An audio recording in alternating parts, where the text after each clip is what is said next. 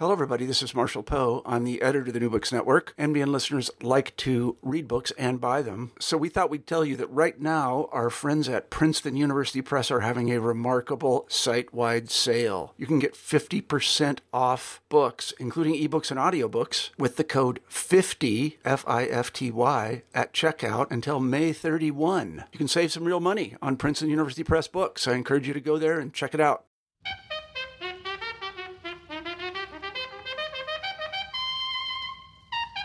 The voice of the Cameroonian woman must and will be heard in all corners of the globe. The time has come when we must make our contribution so that when history is written, the Cameroonian woman will have an honorable place in its pages. Welcome to the African Studies channel of the New Books Network. I am your host, Madina Thiam. The excerpt I just read was part of a speech delivered in 1965 by Anna Foncha the wife of Cameroonian statesman John Ngu Foncha. It is quoted in the introduction of the new book, Gender, Separatist Politics, and Embodied Nationalism in Cameroon, which came out in 2019 with the University of Michigan Press. I am very pleased to be joined on the podcast today by the author of this book, Dr. Jacqueline Bethel Tchouta an assistant professor of African Cultural Studies at the University of Wisconsin-Madison. Dr. Mougoué, thank you very much for joining me on the show today. I'm really happy to have you on. Thank you for having me today. So, can you begin by introducing yourself and telling us a little bit more about your personal background and also about your training? Yes, um, I was born in Cameroon, a West Central African country, but moved to the United States in the early 1990s um, when I was a child. And since childhood, um, one of the things that I really wanted to become when I uh, grew up was to be a painter. So essentially, to be sort of this uh, free roaming artist. Um, but as perhaps you might know, or, or, or perhaps have had this experience, um, as a child of immigrants, particularly African immigrants, um, this was this idea about being a free roaming artist did not sit well with uh, with my father, who um, would always say, you know, I struggle to come to the US and so on. And, you know, my, my child's not going to grow up to just draw, right? So he, one of the things that he wanted me to become was a, was a doctor, not a lawyer, but a doctor. So naturally I rebelled and chose um, to do history. And so, but um, unfortunately, through uh, my undergraduate years, um, I told him I was pre med, and, and, I told him um, only after I had graduated for history degree that I was actually a history major. Um, and I told him in front of colleagues and friends in my graduation party, so that way I would uh, survive the encounter. Um, and so, and, and, it was an interesting experience when I finally got my PhD, um, and we were celebrating, um, you know, my my my first um, position. It, it, was at this point that he said, "Oh, I guess uh, people can make money teaching history.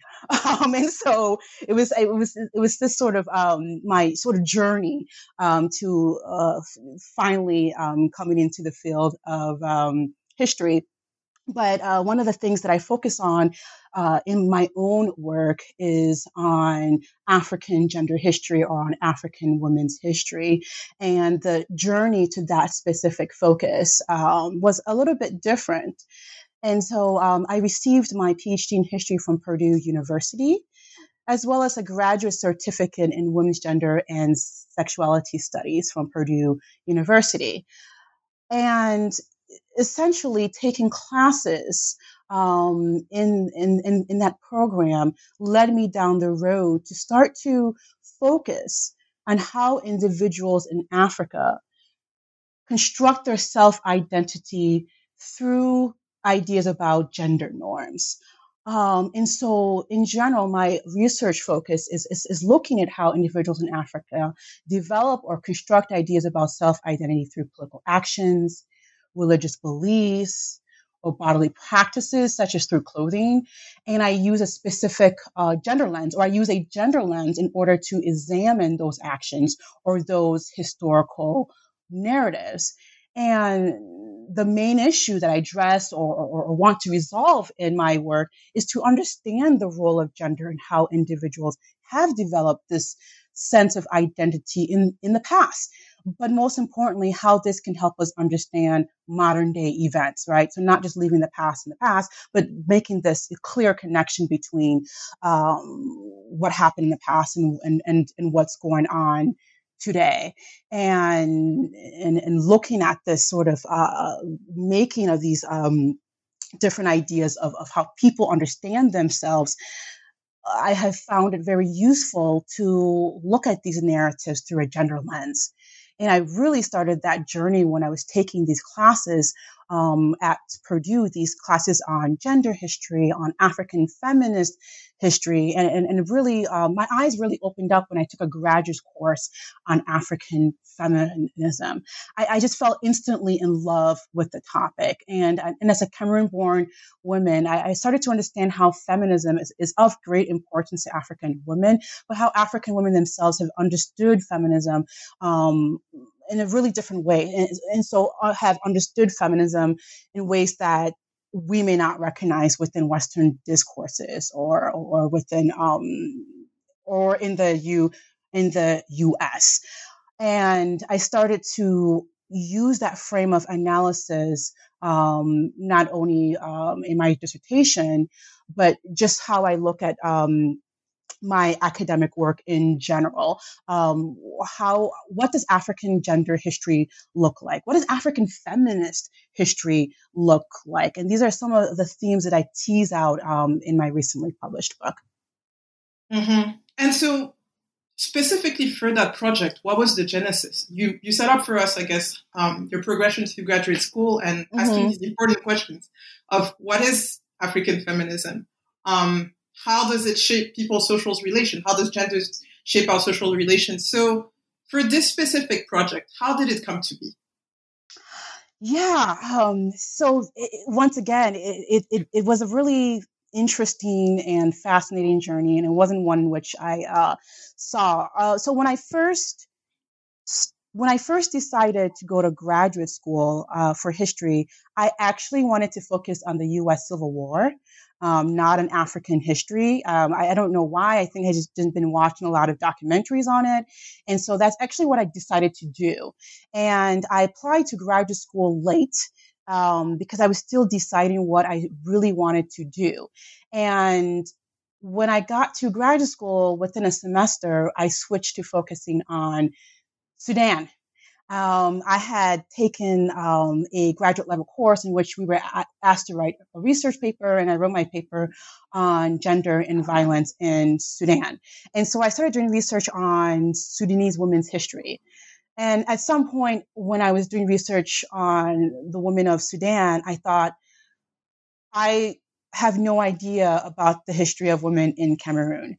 Um, and, it, and, and, it just made me feel, at some point, I became uncomfortable. And I thought, okay, um, here I am writing the history of women in another country, and I, I, and I have no idea about the history of my aunts, you know, my um, grandmothers. And so I started on that journey, and I, and I and I and I decided I'm going to focus on Cameroonian women's history. But the problem was that the the way I understood Cameroonian history was very biased. It was very slanted. Um, I, I did not understand uh, at that point that what I knew was the little Cameroonian history I did know it was Cameroonian francophone history. So the history that you know my father had told me, or the history that my family mem- members had told me. And so I, I, thought when I first started out on this dissertation topic that I was just going to be focusing on Cameroonian women's history, and it was going to be by default Cameroonian francophone women's history. And I started to sort of get an inkling of um, of um, the the problems in this perspective when um, I send out a question on HNet. So you know, back in the days, the HNet listserv was the place to be, and so and and, and that's where I I was. And so I sent out this question to my Cameroonian listserv. Um, and there started to be this this question about which Cameroonian women are you speaking about? Uh, are you speaking about English speaking women, French speaking women? Are you speaking about women in the North? And, and, and I thought, okay, um, oh, I seem to have made a really fatal um, uh, research mis- mistake. And I was thinking of that when I went to Cameroon to do um, research. about these sort of um, inkling about the two different histories of the Cameroon. Uh, and so I started out by going to the archives in Yaoundé, so the francophone capital of the country. And I was just, you know, just searching through all these various materials about gender and women. And what I mostly found was historical narratives about francophone Cameroon. And so I didn't really follow up on this sort of, you know, intuition or, or this sort of inkling that other people were trying to sort of sh- uh, share with me about these these very diverse histories of Cameroon until I was invited to vacation in the English speaking parts of Cameroon. Um, which I had never stepped in the English speaking parts of Cameroon until I was conducting dissertation field research. And I went there and I stayed with close family friends and um, and uh, the woman who's like an aunt to me um, said, you know, there are archives here in Buea, so a large speaking, a large English speaking town in Cameroon. And she said there are archives up in the mountains. Why don't you go and check out these national archives? And I said, but I've already been at the national archives. What do you mean? And kept insisting and she finally dragged me there and i realized okay first cameroon has more than one national archives and second it just completely opened up my eyes the things I found there. I, I, just, I really honestly couldn't believe the things that I was finding. Um, all of this information about um, the history of the region of Cameroon that was formerly under British rule, um, all of this newspapers, and then embedded in these newspapers were all these vibrant conversations about gender roles, um, women's history, um, Cameroonian uh, Cameroonian political history.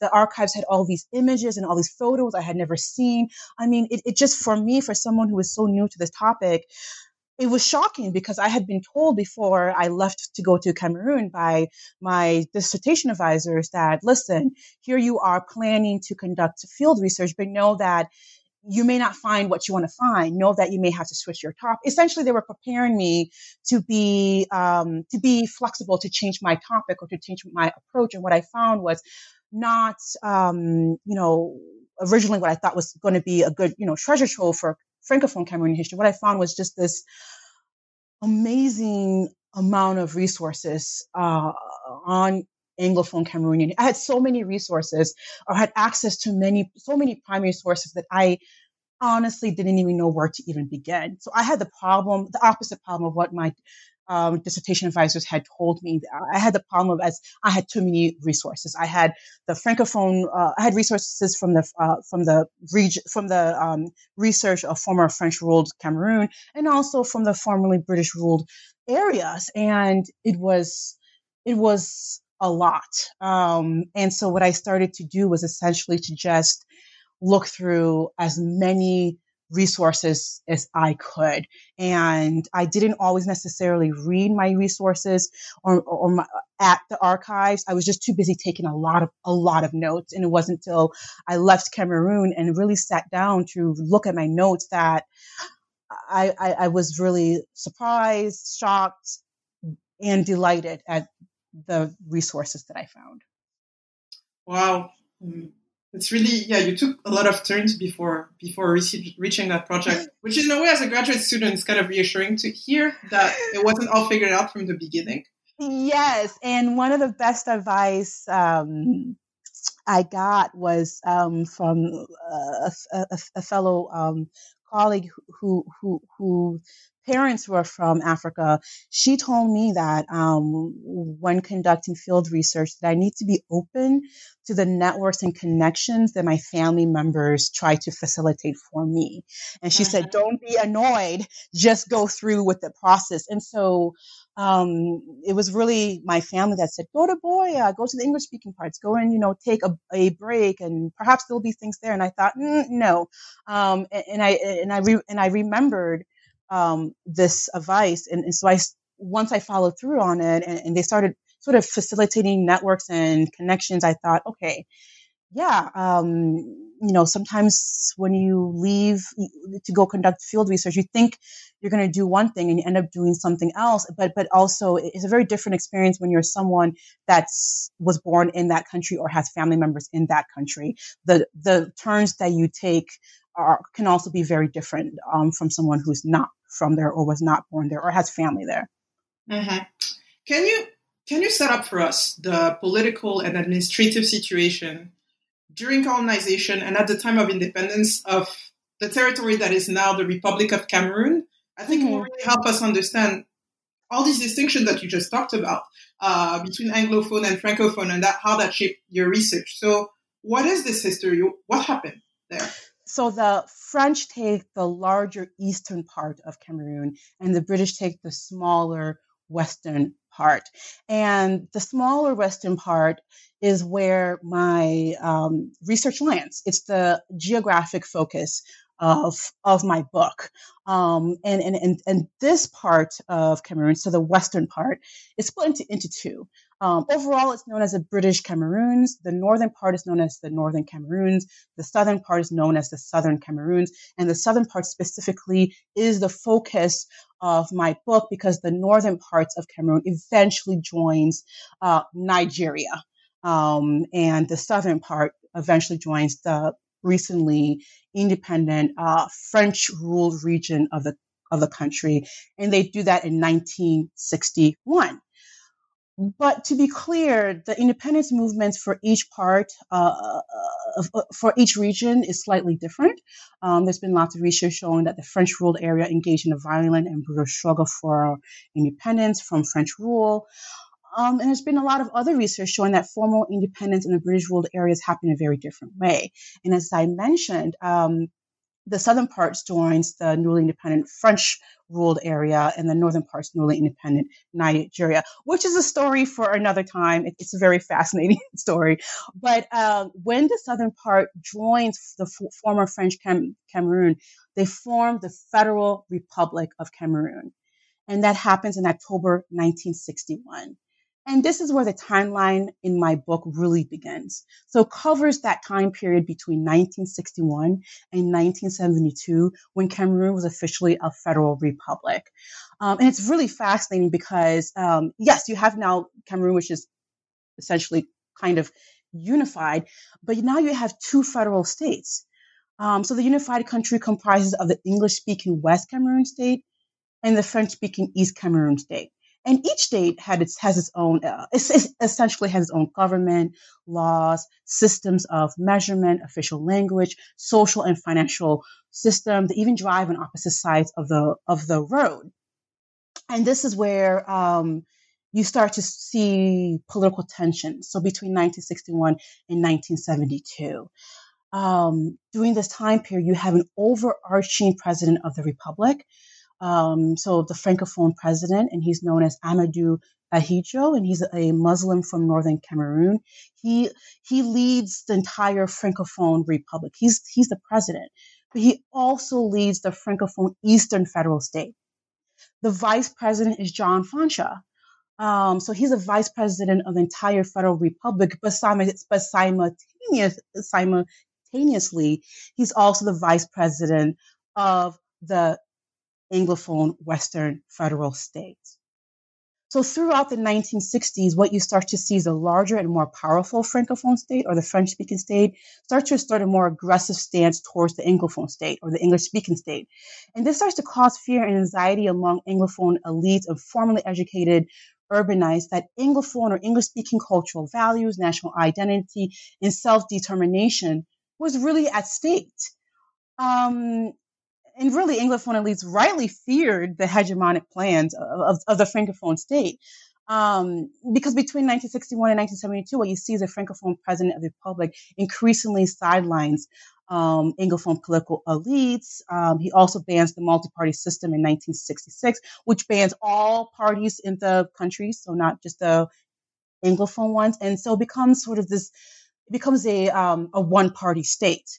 And essentially, his formation of the Unitary Republic, the United Republic of Cameroon in 1972, effectively brings English speaking regions under his rule. Um, and so my work analyzes how do the Anglophone political elites between 1961 and 1972, how do they uh, develop this idea of their national identity? And, and, and what roles do women play in, in that? And, and, and I argue that women play a very powerful role in that. And we actually see the effects and the influence of that today in Cameroon. What many people think of as Anglophone Cameroon identity today, these were um, what you would say recipes that were cooked up in women's um, kitchens in 1960s Anglophone speaking regions of Cameroon. They were stitched together um, in ideas about what Anglophone, what the Anglophone national costume is.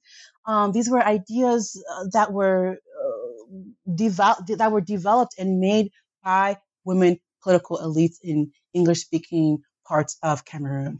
They, they, they really worked hard to, to, to basically answer this broad question of who are we as a people? Um, and so they're putting together this sort of colorful puzzle of what Anglophone cultural national identity is between 1961 and 1972. Um, and, and, and I really, really honestly believe that their idea, their development of Anglophone national identity and cultural identity is what survives today, or elements of it is what survives to today, even more than the male dominated political parties.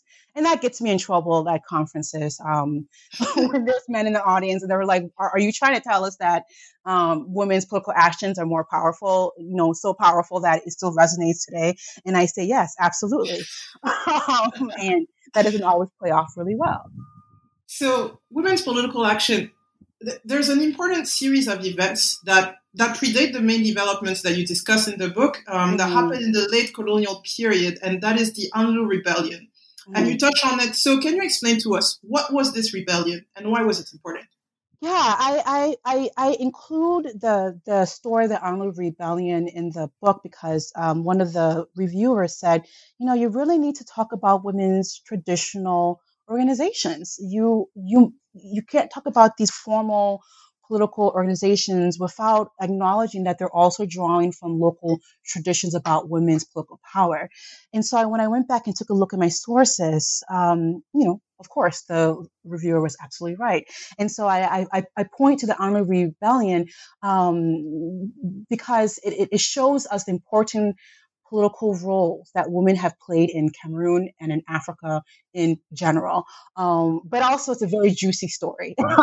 so, which is why I was very much attracted to it. And so I point to this event in my book essentially to say, hey, look, Cameroonian women have always been politically active as individuals and as a collective um, group and they have always been creative in, in how they access this, these long-standing political powers, um, and also have always been creative in how they create uh, new access to various ideas of political powers. So if we look at the Anlu Rebellion, really briefly, what we have are, are several um, uh, key characters in this story, right? So the women themselves um, the British administrative officials, but also, most importantly, the local um, African men who were part of two political parties. So the Cameroon National Congress, known as the KNC, and the Cameroon National Democratic Party, the KNDP. And so the KNC, the KNC and the KNDP were battling for political power of, um, of British ruled regions of Cameroon. So we have sort of these three, uh, you know, groups of characters that are key to this to the story.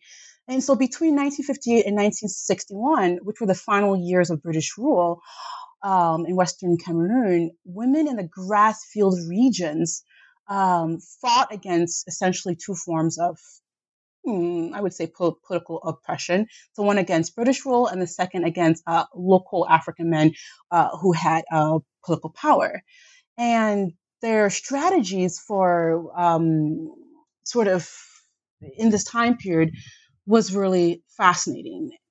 So let's begin with why the women were upset.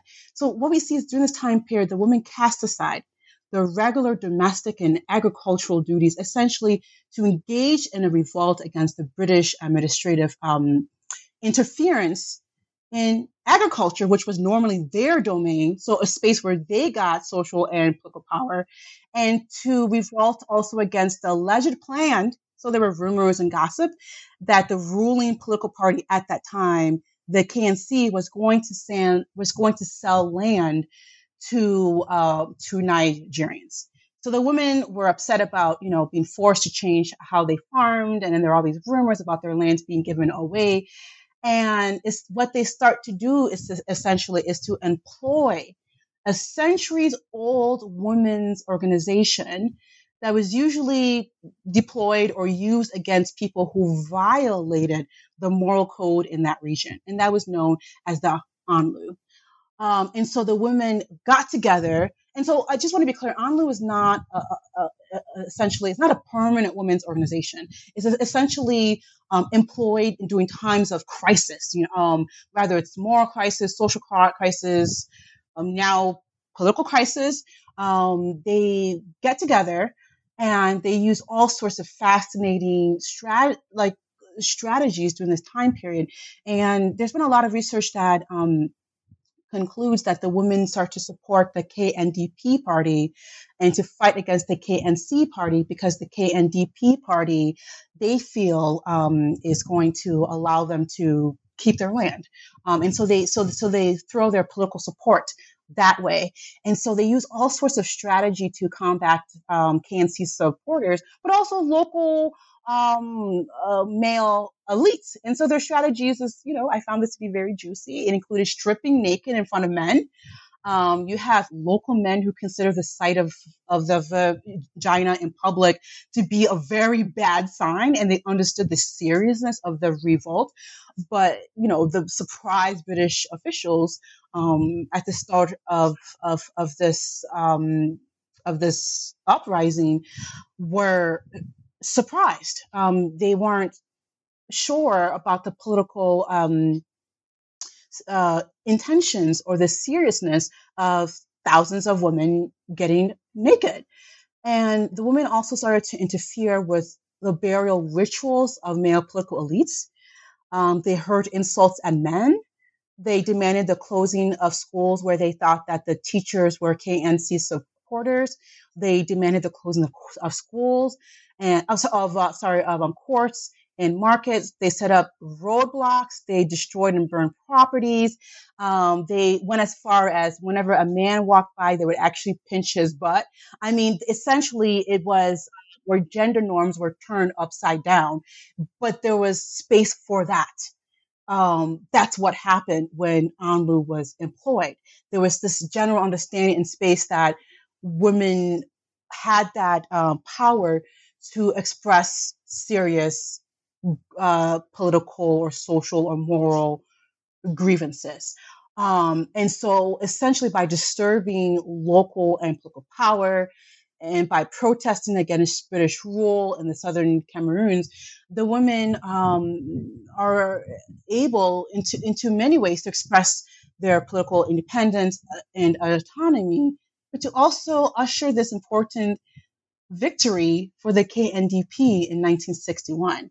Um, it's the KNDP at the at, at, the at the dawn of independence that has political power, and it's and it's these women that sort of usher or they facilitate this process. But to be clear, the women are, are also um, exercising their own political power themselves. Many of the women that were part of this um, movement. Sorry, not not many. Uh, sorry, the leaders that were part of this movement. Um, one of them goes on to become a powerful judge the women de- de- demand that the former capital in the in, in, the Western Grassfield regions is actually changed. It's it's relo- it's it's it's it's relocated to a, different place. I mean, so there was very um, what I'm trying to say is that it wasn't just about supporting a male-dominated political party, and and at the end, it wasn't just about the KNDP coming to power. Women themselves were able to exercise their political voice and to actually um, get political power themselves, particularly the leaders. So, something you make clear in the book is that although the Anlu Rebellion is a very important prehistory of um, women's politics and nationalist politics um, after independence, uh, the context and the strategies also that women use became became different. Um, yeah. And to describe all of this, you, you you come up with the concept of embodied nationalism. Mm. So, what was embodied nationalism, and how mm. did it manifest in, in Cameroon in the early era of independence? Yeah, um, I think it's really important to actually begin first um, with the journey or the process for that. Um, understanding of, of, of what embodied nationalism was. Um, for me, it, when I was looking at the primary sources, there was so much about women's emotions and how they should behave. When I say behave, I, I, mean like smiling, how they should smell, what type of perfume they should wear, and, and, and all of these sort of everyday bodily actions were being connected to ideas about cultural values, but also to the nation. Um, and, and, and a lot of the sources that I found would have these really juicy titles, right, which would draw me to them. So one of them would say something about like, you know, um, women who are shy in public are in, they embarrass Cameroonian culture, right? You know, you shouldn't be shy in public. You should be able to have you know, you should be able to intellectually um, uh, carry a conversation. You should smile, but you shouldn't smile too much. That way, uh, men and women think that you're sexually loose, right? And so there were all these conversations about just, you know, these everyday bodily actions and, and what that meant for the nation, what that meant for cultural values. Um, and, and I and I saw these conversations happening and I was reading about them as a graduate student, but I didn't really know what to do with them, right? I, I just knew that there were all these stories about being shy, you know, sm- smiling and not smiling too much, um, you know, being able to drink but not drinking too much of that way you were drunk you know in um, public. And it wasn't until i you know um, received the reviews for my book and and and, and one of the reviewers said you know um, the first half of the book great interesting connects to the argument second half of the book with the woman with housewives running around chasing their husbands' mistresses and the slacks and like, like there needs to be sort of a bridge, right? A way to connect women's everyday behaviors and bodily actions to the nation building campaigns. And this is when I actually went back to my notes that I took as a graduate student when, when I was actually a pre-doctoral fellow at Northwestern University. Um, we, we had to give um, uh, presentations on our chapters from our dissertation and the people that happened to be in the audience um, a, a, lot of the time in, in the program of African studies were anthropologists and political scientists. They were the ones giving me feedback. And so they, they really would say, you know, they, they, they, would try to push me to look at these everyday and bodily actions um, within a particular framework and I, and I went back to those notes and I went back to some of the presentations I had given and I thought, aha, here I am talking about um, national embodiment and clothing. So I actually went back to the notes I had taken in 2012 um, and t- played around with that idea of, of, of how, how can I better connect the second half of the book to the, to the first half. And this idea about embodying nationalism started to sort of crystallize, um, or, or, or, my understanding of it anyway started to crystallize. And, and so stories about, um, you know, English speaking Cameroon's early post colonial history, uh, both scholarship and those, you know, with, with, a wider audience tend to focus on the actions of men who have had power. Um, and even during the period of focus in, in the book, uh, men who served as, you know, prime ministers, vice presidents, and high-ranking uh, civil servants were openly um, uh, part of politics, and, and there've been all this work about um, how they created um, nationalism in English-speaking parts of Cameroon, but they often leave out women's roles. And so I, I, felt that one thing I wanted to focus on was to reframe understanding of Cameroon's history during, during this time period by looking at how women, so the wives of men who had power, women states, bureaucrats, journalists, and political activists did access social and political powers in ways previously not known or talked about. So, so essentially, female political elites. So that left to me with several questions. What, but what type of spaces did these women carve out for themselves, and how did they enter these um, spaces? And in, and in order to answer these questions, or essentially to or in order to answer the reviewers' questions, my, I started to see that you know formally educated women access social and political power by invoking this sort of idea about how uh, women's emotional expression and visual representation through, for instance, food, dress, and suitable conduct did absolutely matter in how they understood what national identity was. Um, and so they were invoking these ideas about embodied nationalism, which is was this concept that I or this uh, this concept that I understood as a type of nationalism in which you have identities that can be embodied through performance, emotional expression, affection, and visual representation. But I do, do want to be clear that you have several scholars who have rested the phrase or notion of embodied nationalism.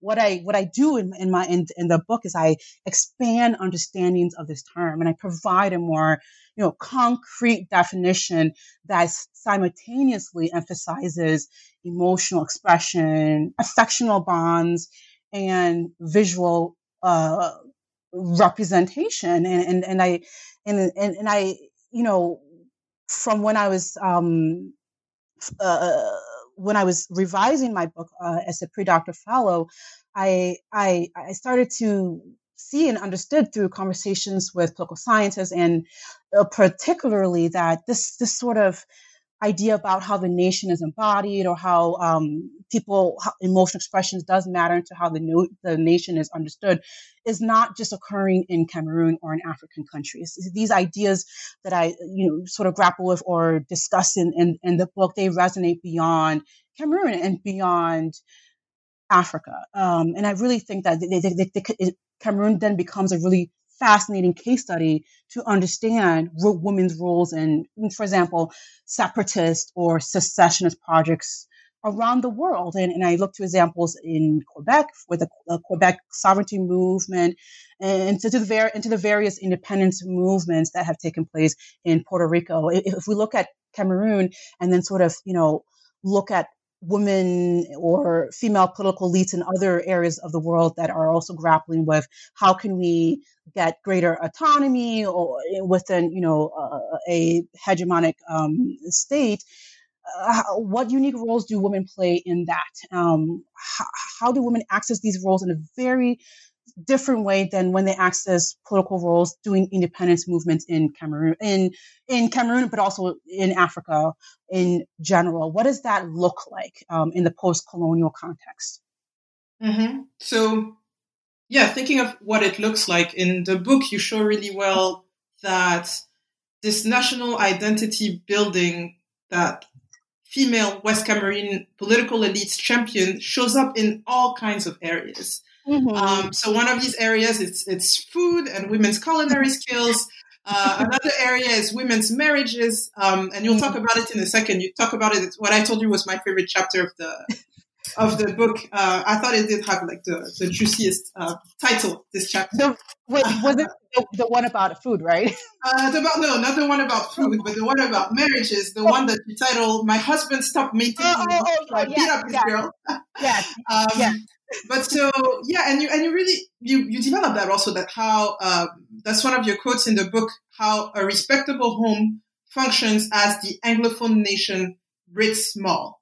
So mm-hmm. can you explain that to us a little bit? How did things such as cooking or women's marital and extramarital relations come to relate to anglophone nationhood? Yeah, um, that was actually one of um, my favorite parts of the research, and and, and I very much enjoyed uh, writing that chapter because, um, particularly when I was con- originally conducting research for that, I, I, I, had the experience of being in the archives and, and, and then reading these historical narratives, leaving the archives, and then seeing a continuation of a lot of the issues that were happening in the 1960s occurring in 2011 or, or and in 2012 when I was uh, conducting my dissertation field research. And that was the case with issues about food and cooking. Um, I, I could easily connect the archive with my everyday life experience when I was in in Cameroon and the everyday life experiences of the women and men uh, around me, and, and, it became really clear to me that in 1960s Cam- Cameroon.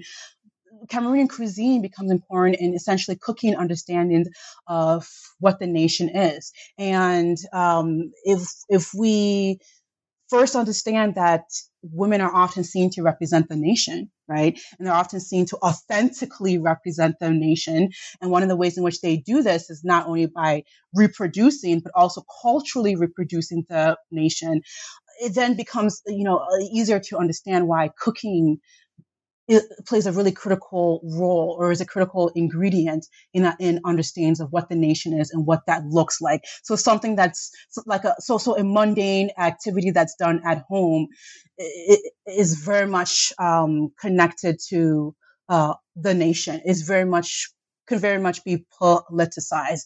Um, and so your kitchen then can become the nation writ large. Um, and, and, and what women cook and the ingredients that they use says much about um, their identity or the family's identity, but also um, how the culture and the nation can be represented on the global level. And it, it just um, it just was fascinating to me that I, when I was conducting research for this and reading the sources, that that that, that these female political leaders are actually coming together to make essentially what's an Anglophone n- national cookbook.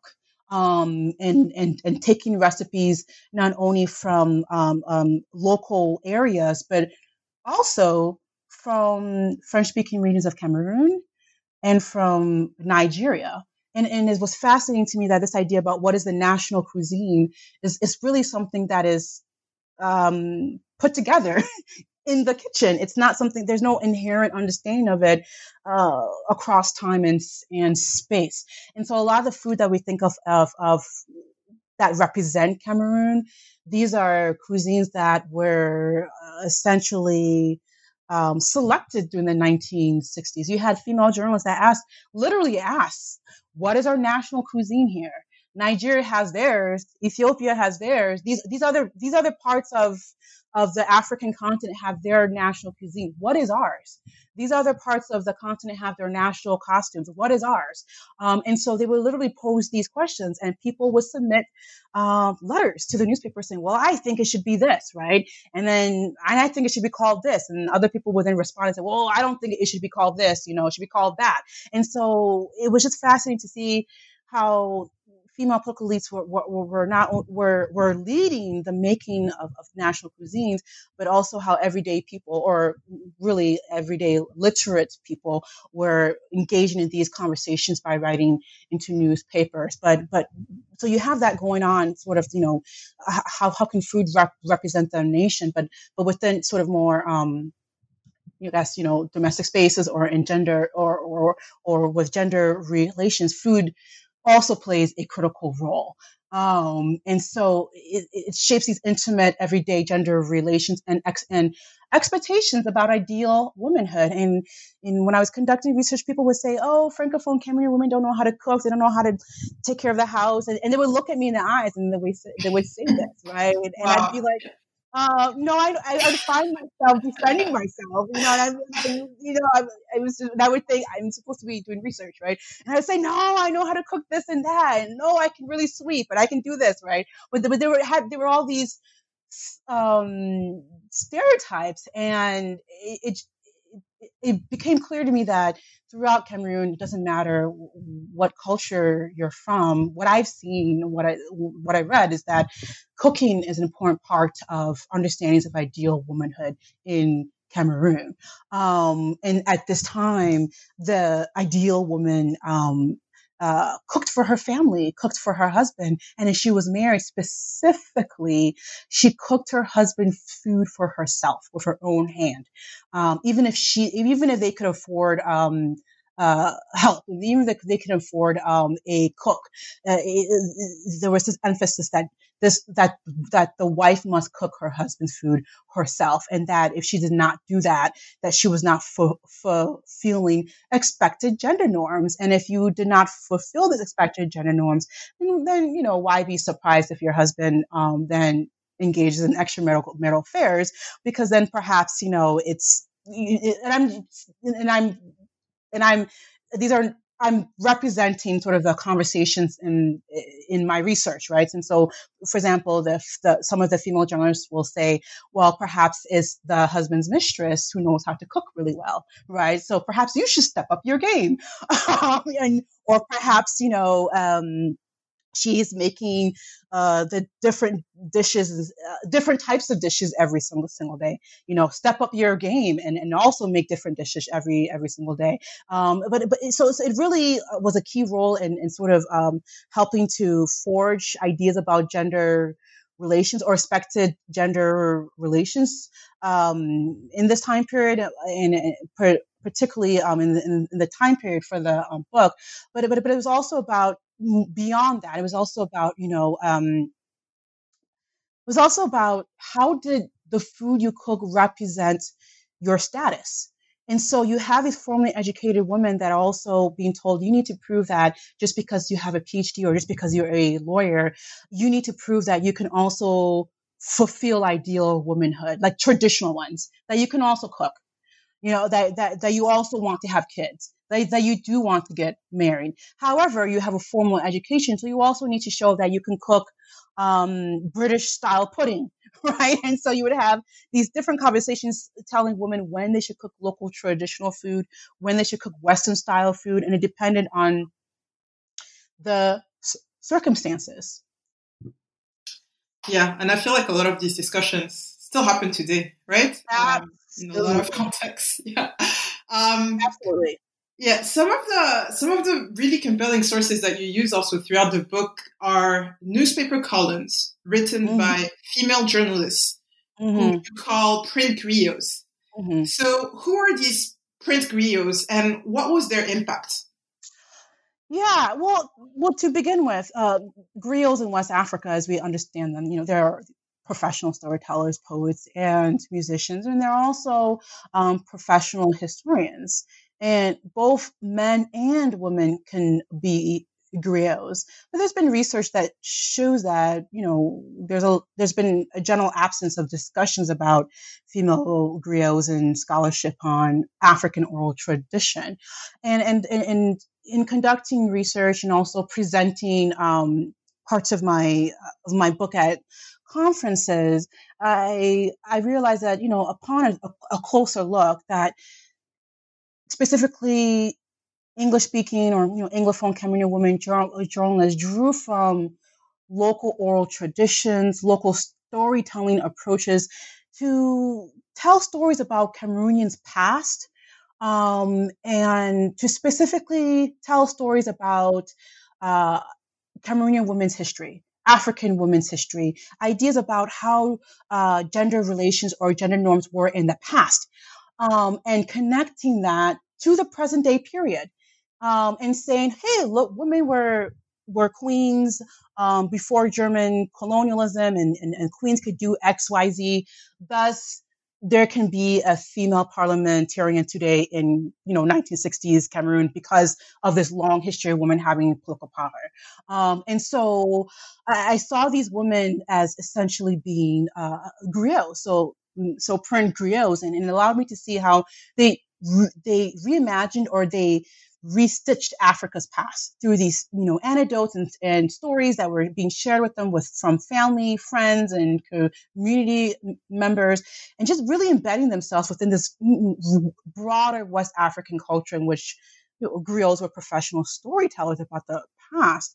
And, and, and, and looking at them as, as print griot provided a unique lens to see how women writers journalists, novelists, cookbook authors, for instance, um, really combined this, these local ideas about oral traditions with their background of being formally educated in Western style Christian schools. Usually at this time period in the 1960s, it was happening during British rule, and how the combination of all these different and, and diverse influences about understanding the past, understanding gender norms came together, uh, what they collided and how they um, understood um, how they told stories about Cameroon's past.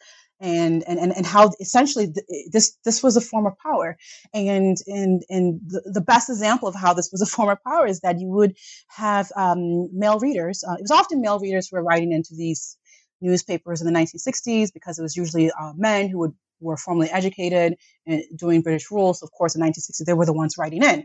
And they would say, Oh, you know, I, I want to challenge you on this history about women being queens in the past. Or I want to challenge you about the fact that in, in Cameroon's past, men and women actually divided their earnings um, equally. Or, or, and so they were often challenging their interpretations about the past. And, and that really, you know, was sort of this. Um, it really highlighted for me this example about how history who gets to tell history who gets to um, how history is, is understood or is it, it's, it's it's very powerful and so you have these female journalists who, who are understanding Cameroon's past, particularly gender Cameroon's uh, gender history, and and and men feel threatened by this. Um, and and it's, it's essentially it's a good example of how um, history and, and, and, and storytelling can be um, a powerful um, uh, tool.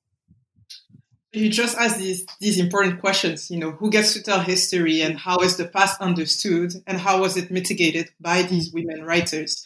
Um, so I want to I want to come back to you then. Um, I wonder what what was your research process like?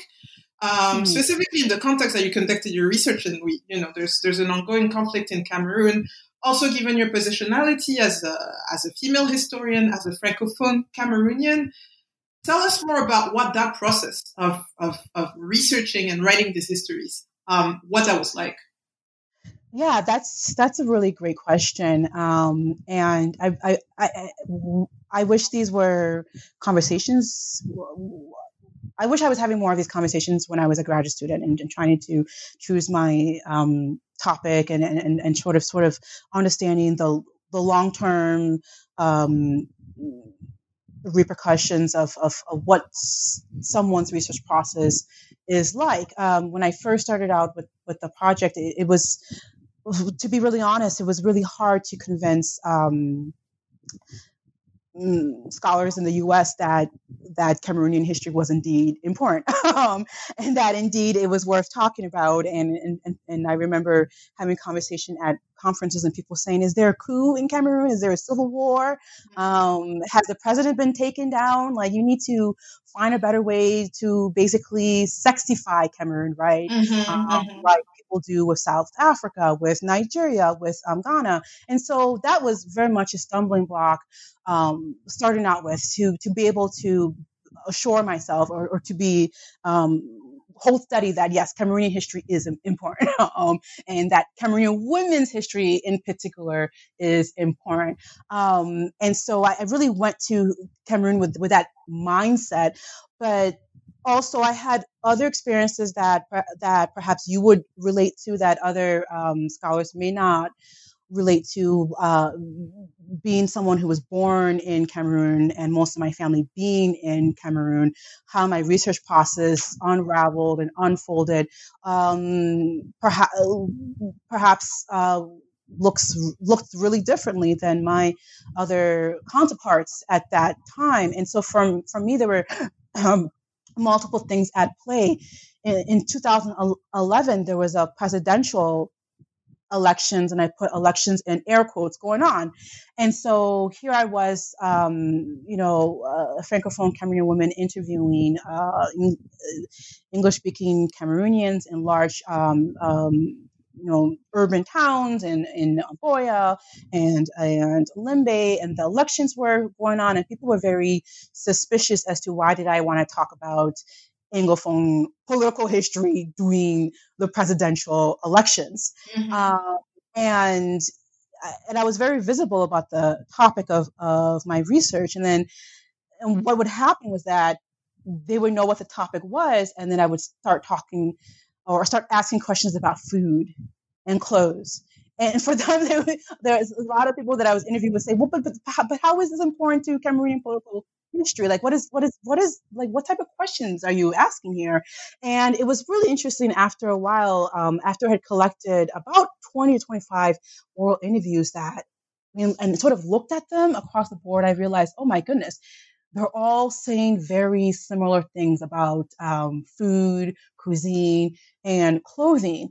But the journey to to to to to access people to interview in itself was originally difficult because of, of the franc- francophone Cameroonian background, but also to be really honest, um, to, because of of my age.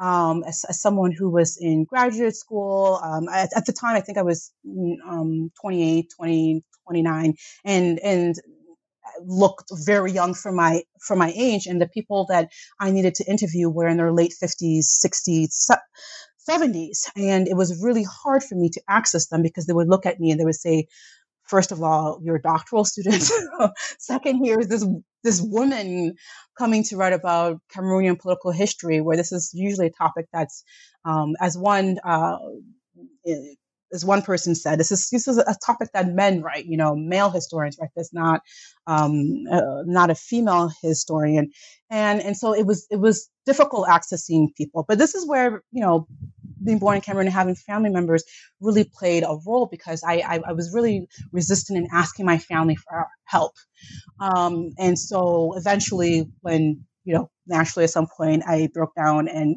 uh, eventually asked my family for help it was much easier to access people at that at that point. I had family, fr- I had um, uh, family friends, uh, uh, women uh, who were like aunt figures to me. I had my aunts who then got together and and and and and, and, and they gave me access to their different women's organizations.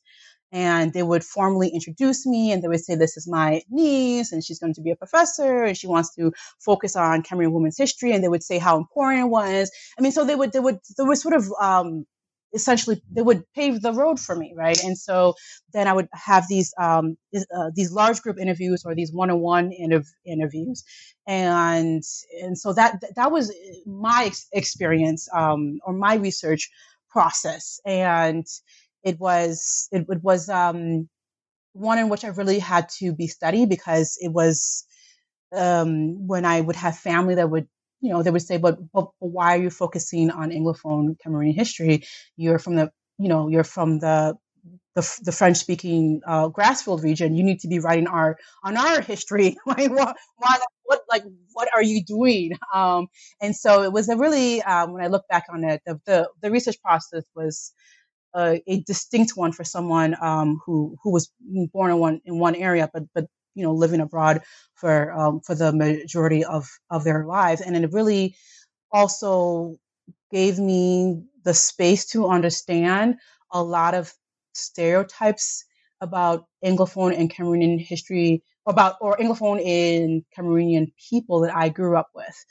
Uh, conducting uh, oral history in, in, in, in, the large towns in English speaking Cameroon was also a good personal experience for me. It really allowed me to better understand Cameroonian culture and identity. And to, and, and to be really blunt and frank, it allowed me to understand um, the stereotypes about Anglophone and Francophone Cameroonian people that I grew up hearing. Um, and also stereotypes about other Africans in Cameroon, such as Nigerians. And, and so it better, it, it, it, it, it, it gave me that historical context to um, better arm myself or to understand the political landscape of Cameroon today and to understand how many of these issues are are based on stereotypes are based on on creations about national and cultural identity i'm not saying that they're not important but i think it is also important to understand how these identities are developed and what the history of that is and ultimately, you know, this might not be a, a popular comment. Ultimately, I, I, I felt that Cameroonian women f- throughout the country are more alike than dissimilar. Um, and so that's what I walked away with um, in, in, in understanding these, ideas about how we compose ourselves in public and, and what and, and what we cook. Um, these are all themes I see throughout the country. Mm-hmm. Well, and that's yeah, that's that's so important that those are some of the conclusions that you reached. And as you say, like positionality is very important. Perhaps like your proximity to what you were studying, but also slight distance because you're not specifically from the from that part of Cameroon. Yeah, that that really mm. brings in another perspective. Um, mm-hmm. Look, we're, we're, taking up a lot of the of your time. Um, so to wrap up the interview, I guess the traditional question that I ask all the guests is, what are you working on now? What projects, big or small, um, are taking your time at the moment? My second book project, Transnational Histories, Nodes of, Nodes of Encounter and Belonging in Africa, is very different from the first project and has been a very interesting journey uh, what I've been doing is examining the conversion of thousands of, of, Africans to the Baha'i faith in the 1950s and 1960s to essentially illuminate, um, to highlight these new transnational histories.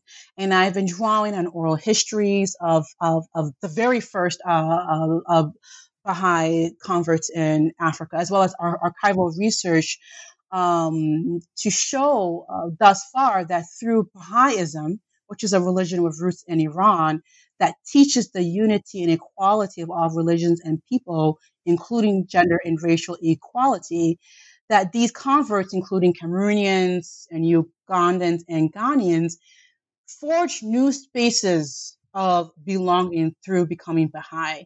Um, they earned elevated positions in the Baha'i administrative system, um, PhDs at major universities on the continent, as well as Europe and the and the United States, married into families abroad, and built these transnational businesses.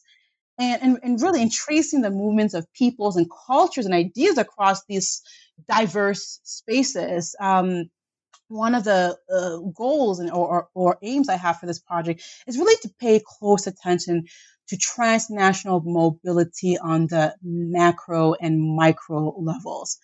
And this social mobility and effective networks that African Baha'is made included Black American uh, Baha'i converts and really it really facilitated this global uh, pan African intellectual activism and distinct Black cosmopolitan identities that were grounded in both local and global context. Essentially, for the second book project, I look at how people or Africans who became Baha'i um, travel across the continent to spread the faith, and I look at the diverse encounters and interactions they have with other Africans, but equally important with Black Americans, um, specifically Black American women who are also um, uh, uh, traversing the African continent at the same time and, and, and equally making all these connections with African Baha'is. I mean, it's a really fascinating story and, and, and it's taken me on all sorts of rabbit holes in, in journeys that I didn't think I would um, be heading towards. It's been a really fun project. Yeah, it, it sounds really fun and really fascinating. And um, I hope, well, first, I hope you'll be back on the podcast to, you know, talk to us about the project when it's completed. But also, I imagine it's going to be a very long project that's going to take you to a lot of places. So, you know, um, as we get small results from that, also, um, I'm really excited to see what, you, what you'll come up with with that. It sounds really cool. Thank you.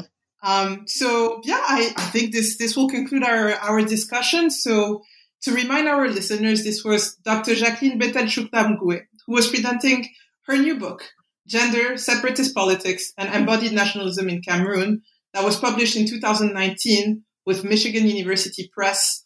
Um, as we were talking, Jacques, you mentioned uh, H-Net, so I want to remember, remind everyone, all the listeners, that this interview will be shared on all the networks, including the H-Net, social media, Twitter, um, and wherever it is that you listen to your podcast. So make sure to give this a listen. You, it was, it was really great. You really gave us like a great overview of women's role in this separatist politics that, you know, a lot of us, including myself growing up on the continent, I was just telling you before the interview, it's, it's only very recently that I started getting a glimpse of this complex history of Cameroon. And mm-hmm. even within that, you know, we don't hear about women very often. So like you really did a great job just showing us that. And there's a lot that we didn't discuss in in the podcast, you know, you you show how how these um, ideas of nationhood emerge in you know beauty pageants and mm-hmm. ideas about mm-hmm. trousers, who should be wearing trousers and who should not, mm-hmm. uh, and really a lot of other areas. So um, it was really a, a, great book to read, and I hope that everybody that listens to the interview will also afterwards just pick up the book and read it because there's really a lot that can that can be learned from it. Um, and thank you again for, for giving us some of your time today and for coming on the show. It was really great to have you. Thank you, Medina, for having me.